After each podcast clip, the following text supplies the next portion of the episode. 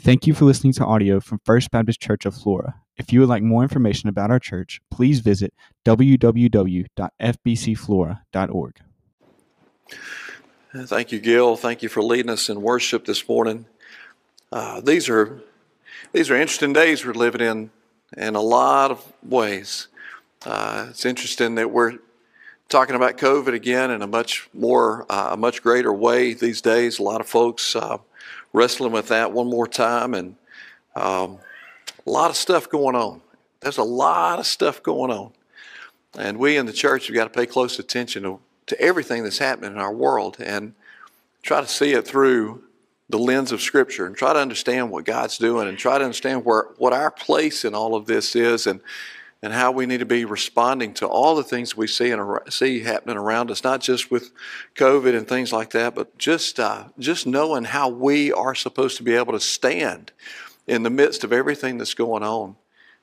We do know in our church family and our community there are folks that are dealing with COVID again. I just found out a couple of nights ago, I had no idea, that one of my best friends in the ministry, African-American pastor in Jackson, Pastor Devon Adams, 61 years old. I had no idea that he was in the hospital and battled COVID for about 2.5 weeks and went home to be with the Lord a couple of days ago. Great tragedy personally for me. He was a really, really good pastor friend of mine. Pastored, his church was on Lynch Street off of Highway 80. So it was in a difficult part of Jackson. And Devon had faithfully served there. One of the most passionate, gospel-centered, Christ-centered pastors I knew in the Jackson area. One of the things that Devon would do is he had a big tent, and he would take that tent, and about 3 times a year he would take it in somewhere into the inner city and find an abandoned lot where a house had burned down or something like that. There's plenty of those places in the inner city of Jackson now. And he would set that tent up, and he set up a big sound system. And he would stay there for usually about a month, every night for a month. And Devon would set his tent up and set his sound system up and preach the gospel every night for a month. 3 or 4 times a year, his church would allow him to do that. And he saw tons of people come to know Christ. He'd have drug dealers come and put their drugs and their pistols on the altar. When he gave the invitation, he'd have prostitutes who would just come off the street and come under the tent and give their lives to Christ. Invited me to come out and preach a couple of times under that tent. That was fun. And I had a great time doing that. Preached in his church a couple of times. Had him preach for me at Country Woods. I regret that Devon's not here because you would have heard Devon. Devon Adams would have preached in this pulpit. He's a tremendous man of God. And but it's just, just another reminder. Just another reminder to all of us that, life is short. Whether it's COVID or whatever, life is short, and we have got to make sure that we are making the most of the days that the Lord has given to us. And Devon Adams did that, I'll tell you that. This isn't his eulogy or his funeral, but I'll just tell you, Devon did that, and he finished his race strong and finished very well. One of the things that we have to all wrestle with in this life is spiritual warfare. And last week we started a sermon series entitled, It's About to Get Real. And just a reminder to us of the intensity of spiritual warfare that we're facing, which I do believe that COVID is a part of that. I believe that everything that we're dealing with in our world, a whole lot of things that we see in our world, I'm not saying that they're, you got to be careful. Sometimes you can go too far and kind of get a little bit too much. See a demon behind every bush and everything that happens. If you get a hangnail, well, that was, that's because, the devil was in, I guess the devil could use a hangnail. They're not fun, but, but I do see a whole lot of things. And as we as a church continue to get more and more intentional about making much of Jesus and God give us Flora, taking the gospel to every person in Flora, Mississippi, we can certainly expect that the enemy's not going to just sit idly by and not try to disrupt what God wants to do in our personal lives and in the life of this church family. And so that's why I believe this sermon series is so important for us now. And last week there were a lot of comments after the service, and even throughout the week, folks contacted me and just kind of relaying that this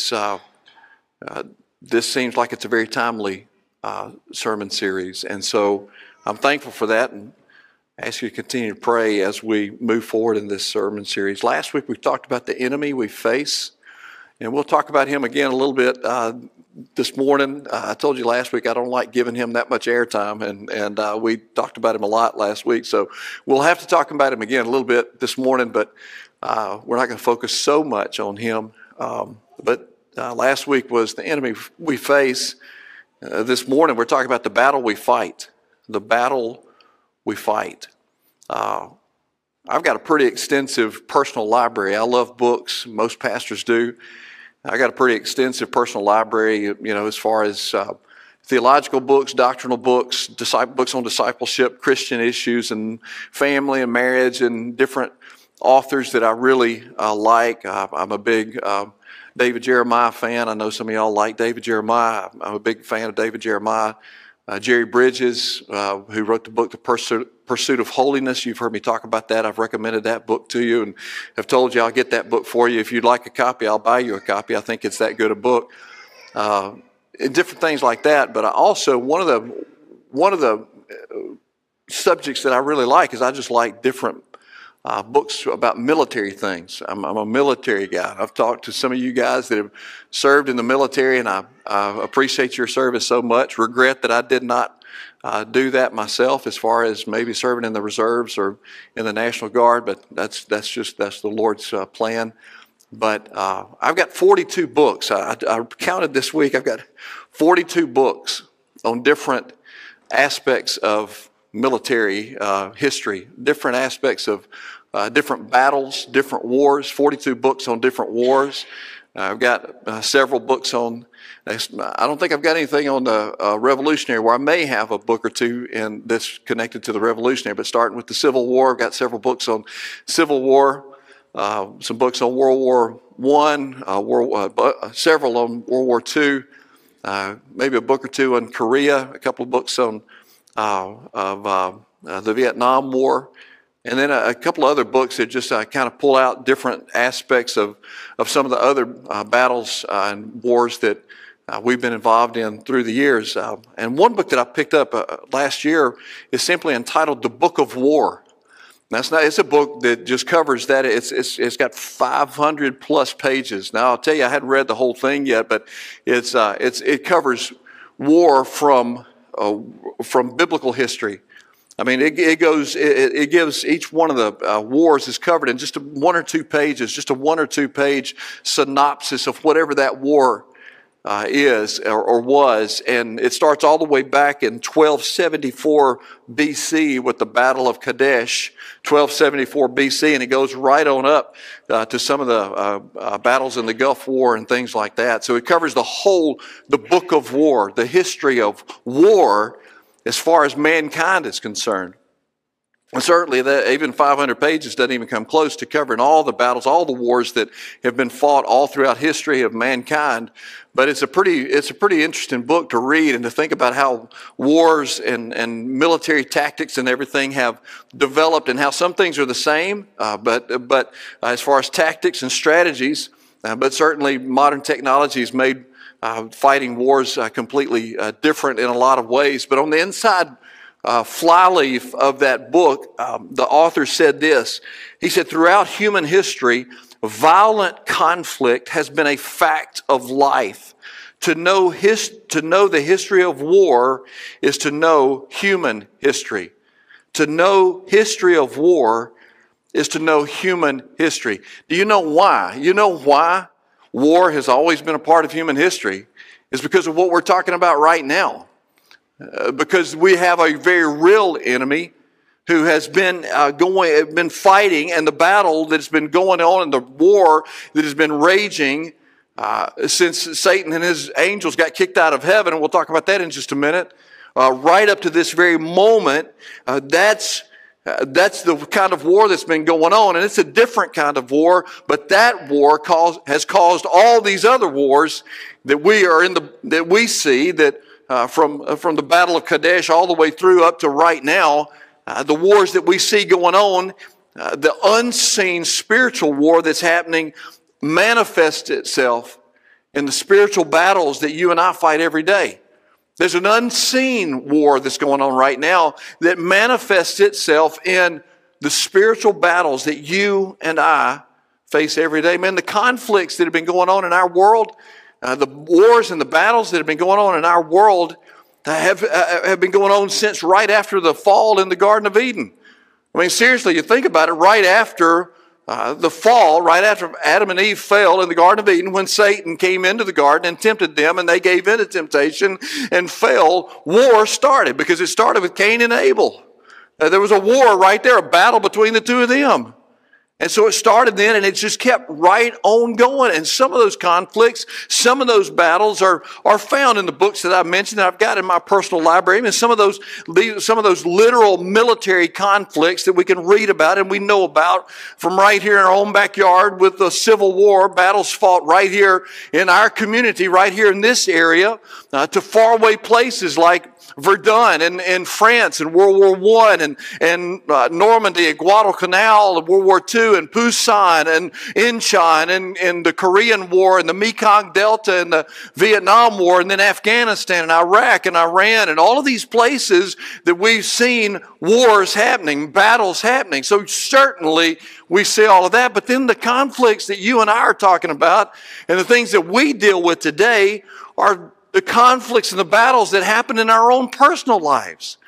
The wars that we fight, the battles that we fight in our own personal lives, in our homes and in our families, and unfortunately sometimes in our churches we fight conflicts and battles within churches. We all know stories of churches that have gone through horrendous difficulties, and churches that have split, and churches that have closed, and folks that have left churches, and all kinds of horrible things that I pray would never happen in the life of this church, because the unity of the body of Christ is so incredibly important. And one thing we will always fight for in this church family is we'll fight for the unity of the body of Christ, because we can't see that happening, but we know it's happened. We know it's happened in churches. We see it. We deal with all kinds of things in our personal lives, and people deal with abuse, and people deal with addiction and neglect, and we all have to deal with crime, and we face disease, we face COVID, we face depression, we face discouragement, we face death, we have physical battles, we have emotional battles, we have mental battles, we have financial battles, relational battles. The wars and the battles go on over and over and over in our lives. And it's all because there's this unseen war that's happening right now that manifests itself in the battles that we fight every day. I want to ask you to take your Bibles and turn back to the book of Ephesians, where we're going to be staying over the course of this sermon series, Lord willing, over the next few weeks throughout the month of August. We're going to be looking at Ephesians chapter 6, verses 10 through 20, is the passage that we're focusing on. But over the course of this sermon series, we'll pull out a verse or two from each week and look at it and kind of focus on a different aspect. That's why last week we looked at verses 10 and 11, and we talked about the enemy that we face. And this morning we're going to look at verse 12 and talk about the battles that we fight. So would you stand, please? And I want to go ahead and read this whole passage, just to kind of remind us of what this thing is all about. And Paul is writing here. He's writing to the folks at Ephesus under the leadership and the inspiration of the Holy Spirit. When he says finally, and the reason he says finally is because this whole letter, he's already told them, this is who you are in Christ. You've been blessed with every spiritual blessing. You're seated with Christ in the heavenlies. Man, you've been chosen by God. You've been redeemed by God. This is who you are, and this is how you're supposed to live your life. Be an imitator of God. Live for the Lord. Honor Him in your life. And he says all of these things, and then he gets to chapter 6, verse 10. He says, finally, because of all the things I've said to you, be strong in the Lord and in the strength of His might. Put on the whole armor of God, that you may be able to stand against the schemes of the devil. And this is where we're going to focus today. For we do not wrestle against flesh and blood, but against the rulers, against the authorities, against the cosmic powers over this present darkness, against the spiritual forces of evil in the heavenly places. We'll come back to that verse. Therefore, take up the whole armor of God, that you may be able to withstand in the evil day, and having done all, to stand firm. So stand, therefore, having fastened on the belt of truth, having put on the breastplate of righteousness, and as shoes for your feet, having put on the readiness given by the gospel of peace. In all circumstances, take up the shield of faith, with which you can extinguish all the flaming darts of the evil one. Take the helmet of salvation and the sword of the Spirit, which is the word of God, praying at all times in the Spirit with all prayer and supplication. To that end, keep alert with all perseverance, making supplication for all the saints. In other words, he said, just keep on praying. And verse 19, and also for me, Paul says, for me, keep praying for me that words may be given to me in opening my mouth boldly to proclaim the mystery of the gospel, for which I am an ambassador in chains, that I may declare it boldly as I ought to speak. May God bless the reading of his wonderful word this morning. Let's pray together. Father, I ask you now, as we do each week, Lord, just asking you now, as your Spirit is with us and in us and among us, to teach us, to reveal truth to us, and then to help us to obey and to glorify you. In Jesus' name, amen. Thank you so much. You may be seated. I told you last week, and I'm sure I'll say it again and again, how much I love the book of Ephesians, my favorite New Testament book. Ephesians was written by the Apostle Paul in about AD 60. You see there in verse 20, that last verse, Paul said, it's hard to say those two words together. I am an ambassador in chains, literally in chains. Paul was writing this letter to the churches at Ephesus from a Roman prison cell. This is one of the prison epistles. I mean, he's writing from a prison cell here, about AD 60. He wrote it to the churches all around the city of Ephesus to just celebrate God. That's why this is such a beautiful book, man, because it just celebrates the expanse of God's plan for our salvation. I mean, he can't, it's almost like he can't say it enough.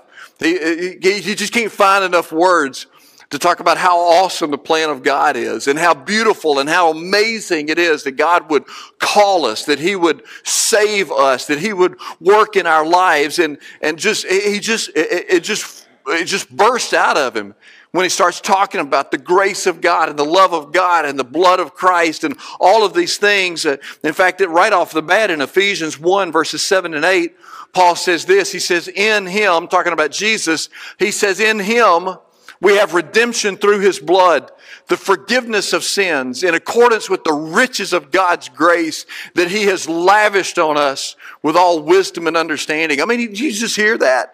I mean, the beauty of that, the depth of that language. In Jesus, we have redemption. Listen to what he says. In Jesus, we have redemption through his blood, the forgiveness of our sins, in accordance with the riches of God's grace that he has lavished on us with all wisdom and understanding. That's Paul starts this letter in Ephesians, talking about the wonderful mercy of God. This book just shouts about the mercy of God. It just shouts about the grace of God, the love of God. It just proclaims, screams out about the plan of God for our lives. That's why it's such a wonderful book, and why I would just encourage you to stay in this book even after this sermon series. I mean, listen to some of these verses, and the grace of God is one of the things that you'll see mentioned over and over again in the book of Ephesians. In Ephesians 2, verses 4 and 5, Paul said, but because of his great love for us, God, who is rich in mercy, has made us alive in Christ, even when we were dead in our transgressions and sins. It is by grace you have been saved. He's talking about he talks about the grace of God. He talks about the mercy of God. Just a reminder to you, you may know this, you may remember this. The definition of grace is God giving to us that which we do not deserve. It's just a gift. For it is, and then he says in chapter 2, verses 8 and 9, for it is by grace you were saved. It is by grace you are saved. That means you don't earn it. You don't deserve it. You don't work your way up to it. I have people tell me sometimes, hey man, you ready to give your life to Christ? Well, I'm not ready yet. I got to get some things. I got to get some things. I got to work some things out in my life. Look, man, don't worry about trying to clean yourself up before you come to God, man. Come to God and let him clean you up. I mean, that's his grace. He just says, come to me. Come. It's just great. And I'll give it to you. If you will just come, I will give you salvation. For it is by grace you have been saved through faith. This is not of yourselves. It's the gift of God, he says, not by works, so that no one can boast. Man, Paul just says, man, it's grace. It's grace. It's the grace of God. God giving to you that which you do not deserve. And then he talks about the mercy of God. Well, I already said that verse, chapter 1, verses 7 and 8, that this is the mercy of God, that he's lavished on us. The grace and mercy is God not giving to us that which we do deserve. What do you and I deserve? We deserve death and hell. There's nothing good in any of us apart from Christ. Paul said over in the book of Romans, for all have sinned, there is no one righteous, no, not one. But because of God's mercy, he says, I'll give you salvation so you won't get what you deserve. It's so awesome. Paul said in Ephesians chapter 5, verses 1 and 2, he said, be imitators of God, therefore, as dearly loved children, and live a life of love. Live a life of love. Just as Christ loved us and gave himself up for us as a fragrant offering and sacrifice to God. Man, do you just hear the beauty of God's plan for our life? That's what the book of Ephesians is all about.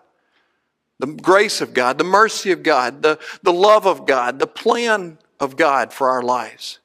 And listen, it is because of his mercy, because of his grace, because of his love, and because of his plan, God has made sure, listen to me, God has made sure that we are equipped to be able to stand when the battle gets intense.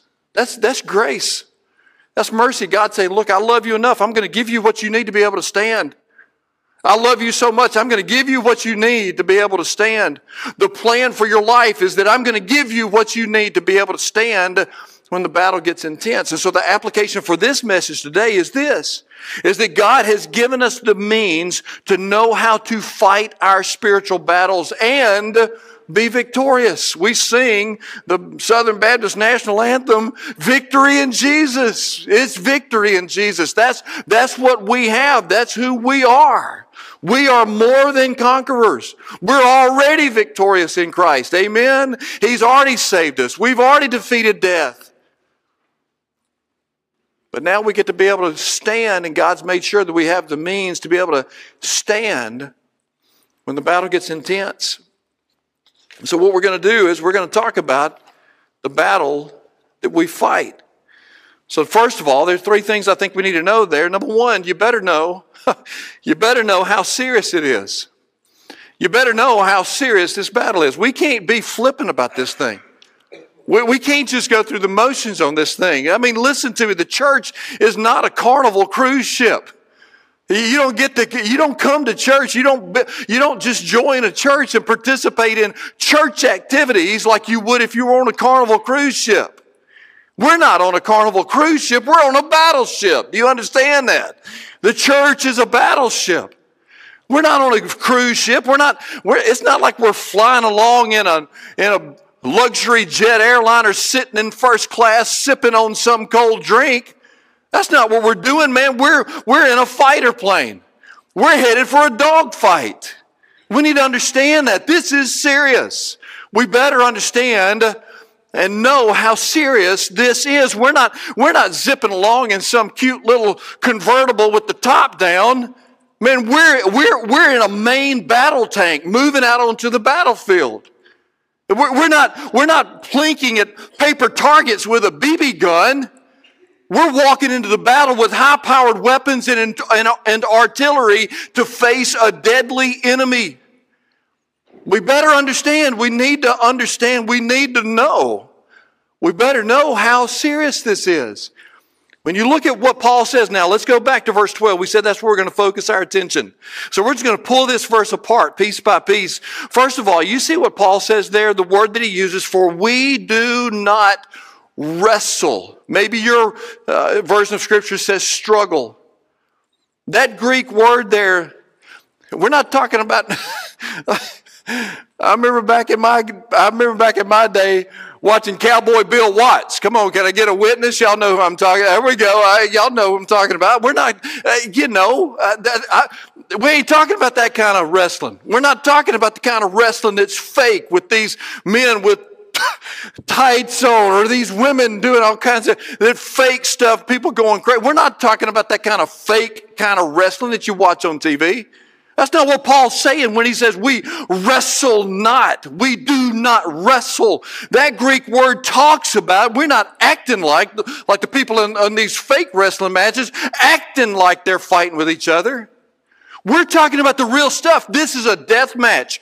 The word wrestle here means fighting to the death. A wrestling match then, your goal in a wrestling match then was to pin your opponent to the mat and choke him until he was dead. That's what we're talking about.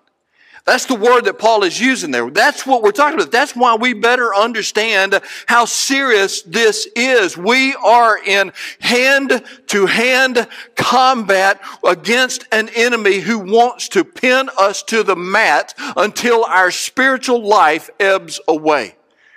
That's what he is out for you. If you belong to Christ, you better understand how serious that is. You might think, man, everything's fine in my life. I'm not dealing with anything. Well, just hang on, sister. It's coming. Man, I ain't got no problems. Well, just hang on. He's coming. He's gunning for you. He's gunning for me. This is serious. The Message translation of this verse says, this is for keeps. It's a life or death fight to the finish against the devil and all his angels. We better know how serious this is. That's why God, in His grace and His mercy and His love and His plan for our lives, has given us the means to be able to stand, because God knows that this is serious. God understands what we're up against. He understands how intense the battle is in our lives and that it is going to get more intense. It's about to get real. So we need to know. We better know. You better know how serious this is. The word wrestle there means it's life and death. A life or death struggle. So we better know how serious it is. Secondly, you better know who your enemy is. Now, we talk, again, like I said, we'll have to talk about him a little bit this morning because you just got to, because it's right here in this verse of Scripture. Last week, if you were here last week, we talked a lot about him, gave a lot of descriptions, biblical descriptions from Genesis all the way through Revelation of who the enemy is. People ask me, I shared with you last week, if you want that description, if you want those things, if you'll just let me know, I'll send you my sermon notes, whatever you, I'll be glad to do that. Because, and folks have asked for that to understand who our enemy is, and we did that last week. And so I'm not going to re-preach that sermon, but we do need to understand some things about our enemy. You better know who the enemy is.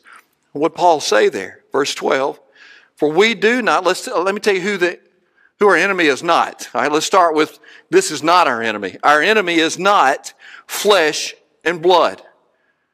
That's first of all, the enemy is not flesh and blood. In other words, look around you. You see flesh and blood around you. You see real people around you. You see human beings around you. And so that's what Paul is saying here, and that's what the Word of God says to us, that our struggle, our enemy is not people. We're not fighting against one another.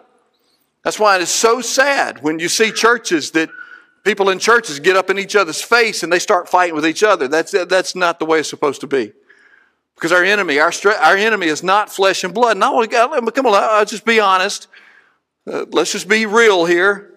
That's hard to realize sometimes. That's hard to live out sometimes, because we see those people and we hear those people, and it gets tough, and they get under our skin, and they aggravate us, and they have viewpoints that we don't hold to, and things that we're very passionate about that they're not very passionate about, and things that they're very passionate about we're not passionate about, and things we vehemently disagree with them about, and things that they vehemently disagree with us about. And sometimes it's really, really hard for us to remember that our struggle, our enemy is not flesh and blood. But we must remember that.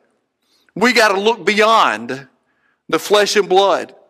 And Satan certainly will use other humans to attack us. He does that. He uses humans, whether it's Christians. He can sometimes use Christians who are weak in their faith and have allowed him not to possess them. A Christian cannot be demon-possessed, but a Christian certainly can be demon-oppressed and be led and directed and under the influence of demonic powers. And so sometimes you see that happening, and it can happen to anybody in this room, including the guy behind the pulpit.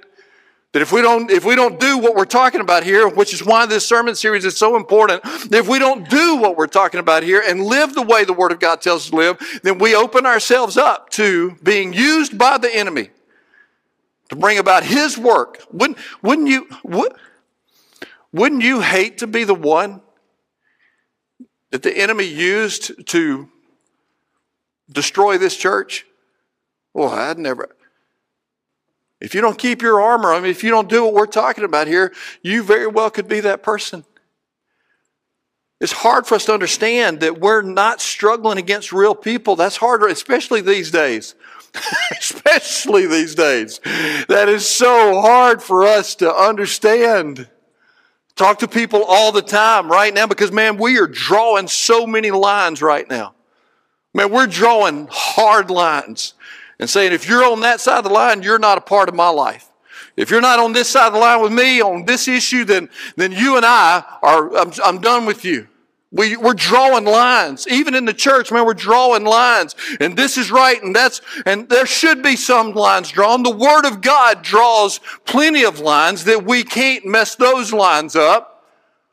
But boy, we're drawing lots of lines in a lot of areas, and we got to fight the urge to comment on every social media post that we don't agree with, to jump into every fight that we see on Facebook, to jump into every argument and every debate and every discussion about any issue that you name right now, that anybody's decided that they're the ones that have got it all figured out now, so y'all just better be listening to me. It's hard for us to pull back and not jump in. Because we got to remember that we have a very real enemy, and his name is Satan, not flesh and blood. Let me tell you, somebody asked me last week, he said, well, John, if came out of one of the services, said, John, if Satan's not omnipresent, in other words, God is omnipresent, that means God is everywhere present. We talked about that. That means God is just as present here as He is in Russia right now. He's just as present anywhere in the world. He is, but Satan is not. Satan is one being, can only be one place at one time. So if somebody asks, well, then how does he get all this? How does he do all this? How does he do all this work? Well, when Satan got kicked out of heaven, and let's look at that real quick, and you don't have to turn any Bibles if you want to. You can jot these verses down. Here's where Satan got kicked out of heaven. He was an angel in heaven, a beautiful angel in heaven. In Isaiah chapter 14, verses 12 through 15, jot those verses down. Isaiah 14, 12 through 15, Isaiah said, how you are fallen from heaven, O day star. You remember that we said that was one of the names of Satan? Day star. How you have fallen from heaven, O day star, son of the dawn. How you are cut down to the ground, you who laid the nations low. You said in your heart, this is where Satan did it. Satan said in his heart, I will ascend to heaven above the stars of God. I will set my throne on high. I will sit on the mount of assembly in the far reaches of the north. I will ascend above the heights of the clouds. I will make myself like the Most High God. That was it. That did it. That did it. That crossed the line with God. And he said in verse 15, but you were brought down to Sheol, to the far reaches of the pit. That's what happened. When Satan said that, I'm going to be like God, God said, no, you ain't. You're gone. Kicked him out of heaven. Ezekiel chapter 28, verses 12 through 15. Son of man, raise a lamentation over the king of Tyre and say to him, thus says the Lord God, you were the signet of perfection. Here's a description of Satan. Full of wisdom and perfect in beauty. You were in the garden of God. You were in Eden. You were in the garden of God. Every precious stone was your covering. Sardius, topaz, diamonds, beryl, onyx, jasper, sapphire, emerald, carbon, and crafted in gold were your settings and your engravings. He was beautiful. Beautiful angel. Verse 14, you were an anointed cherub. Remember we said that was one of the names of Satan, a description of Satan. You were the anointed cherub. God says, I placed you. You were on the holy mountain of God in the midst of the stones you walked. You were blameless in your ways from the day you were created until unrighteousness was found in you. So Satan got kicked out of heaven, and when he got kicked out of heaven, this is what he did. Revelation chapter 12, verse 3 and 4. Revelation 12, verse 3 and 4, and another sign appeared in heaven. Behold, a great red dragon, another description of Satan we said last week, with 7 heads and 10 horns, and on his head 7 diadems. Verse 4, his tail swept down 1/3 of the stars of heaven and cast them to the earth. The stars of heaven were the angels. Verse 9 says there, the great dragon was thrown down, that ancient serpent, there's another description, who was called the devil and Satan, the deceiver of the whole world. So when Satan left, he took 1/3 of the angels with him. So those are the demons now that are working all around our world. That's why Satan's able to get his work done. He's just in one place. I don't know where he is right now. I don't care where he is right now. If he's here right now, that's fine. No problem, because greater is he that's in us than he's in the world. We're standing in the strength of the Lord and the strength of his power. I ain't scared of him. He took 1/3 of the angels with him, so that's who's doing the work all over the place. You better know who your enemy is. That's how it's going on there. And you see what Paul said here back in Ephesians again. Ephesians, well, I lost my place here. Took my ribbons out. Paul said this, we don't struggle against flesh and blood, but this is who we fight against. Here's our enemy, against the rulers, against the authorities, against the cosmic powers over this present darkness, the spiritual forces of evil in heavenly places. When you read that, you can see, and some of you military guys will see this maybe even more clearly, that there is a organizational hierarchy here. There's ranking here. When you see there, it says there, the rulers, that's obviously the top level, the commanders, the top level. Those would be the 5-star guys, the 5-star generals. That's that would be the top, the rulers. Then he says the authorities, that would drop down to like staff officers, the next level of command.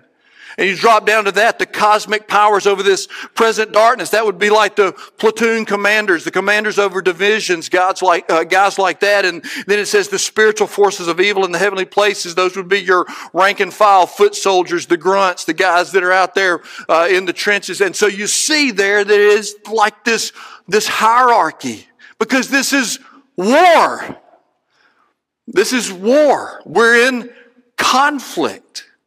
So you better know who your enemy is. Satan and all of these rulers, the authorities, cosmic powers, spiritual forces of evil. That's who we're wrestling with. That's who we're dealing with. So know how serious it is and know who your enemy is. And then lastly, you better know how to win. Do you want to know how to win? I mean, do you want to know how to win? Do you want to know, well, my goodness, maybe look at who I'm dealing with, and I feel so inadequate. And in and of yourself and in and of myself, we are inadequate. But we got everything that we need. He's given us everything that we need. We are utterly and completely and listen, y'all, we are utterly and completely and totally dependent upon Jesus Christ. Amen. Romans chapter 13, verse 14. Jot that verse down. Romans 13, 14. Put on the Lord Jesus Christ. And don't even think about how to satisfy your sinful desires. Put Him on. Because if you don't put, if you're standing out there by yourself, all of these rulers and authorities and cosmic powers and spiritual forces are going to wipe you out. But He's given us what we need. You better know how to win. Let me tell you how to win. Let me give you 5 steps to win the battle, and I'll finish this thing up. I'm not going to preach 5 more points of a sermon, but let me give you these 5 steps real quickly that we need to know how to win. This is how. Number one, pray a lot. Pray a lot. Pray a lot. Would you say that? Pray a lot. Say it with me. Pray a lot. What do we need to do? We need to pray a lot. We need to pray.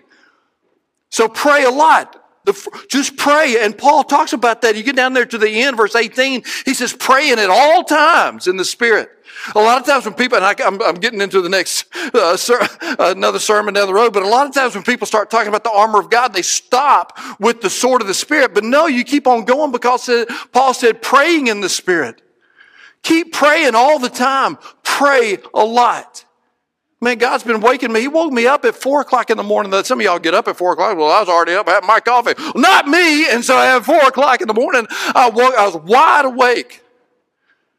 And so when I wake up like that, most of the time, initially I try to go back to sleep. But then when I realize I'm awake, you just kind of realize, okay, I'm not going back to sleep.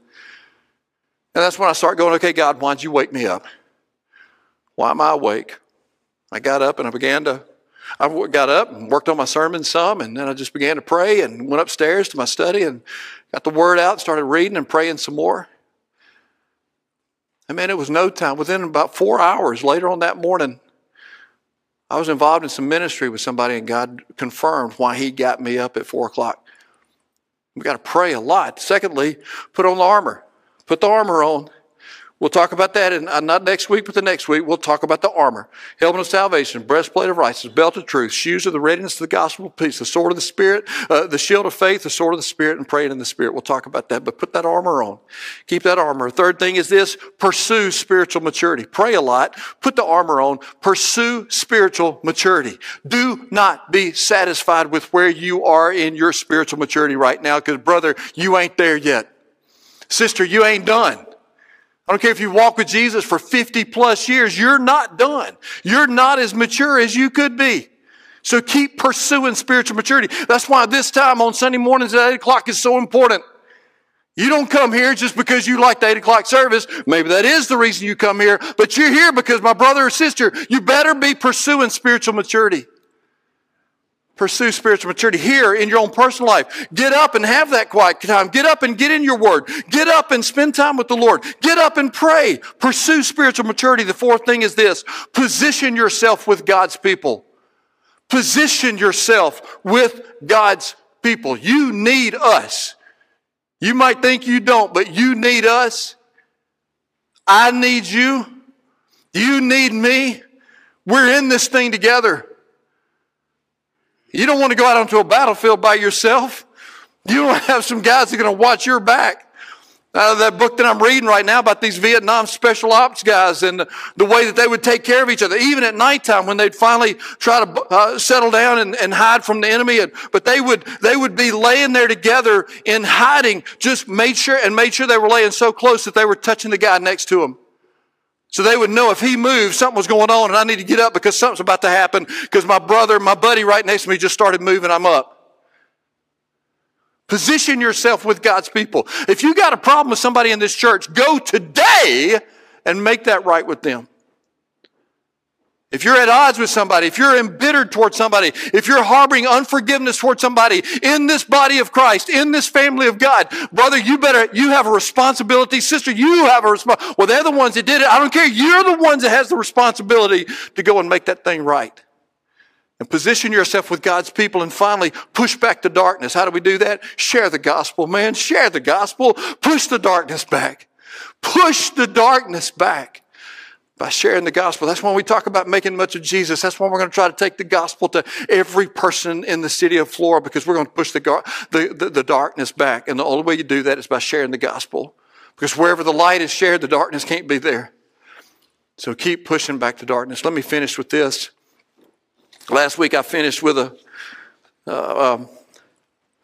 couple of verses out of the book of Revelation. I'm going to try to do this over the course of this sermon series and finish these sermons to remind you of what's going to happen to Satan, okay?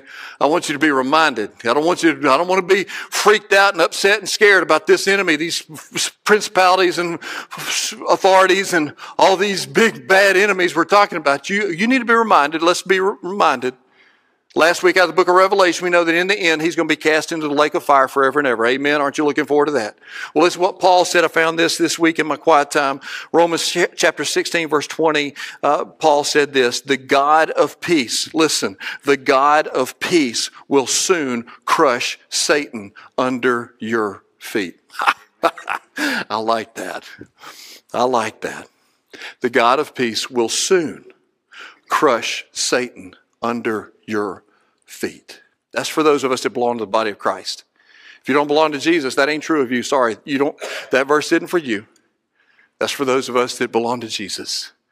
And by the power of God and because of the authority of God, we will crush Satan under our feet in the power of Jesus. So, are you praying a lot? Are you pursuing spiritual maturity? Are you positioned with God's people? Are you pushing back the darkness? If God's speaking to you about some of those areas of your life, maybe you say, that's not true of me right now. Then today, right now, this invitation is for you to respond in obedience. Let's go to the Lord in prayer. Father, would you help us now to listen to you, to respond to you, God, to do what you're calling us to do, to say yes to whatever it is that you've got for us today, for salvation, for someone, to draw back close to you again, Father, to unite with this church family. God, whatever it is, we want to be obedient to you. In Jesus' name, amen.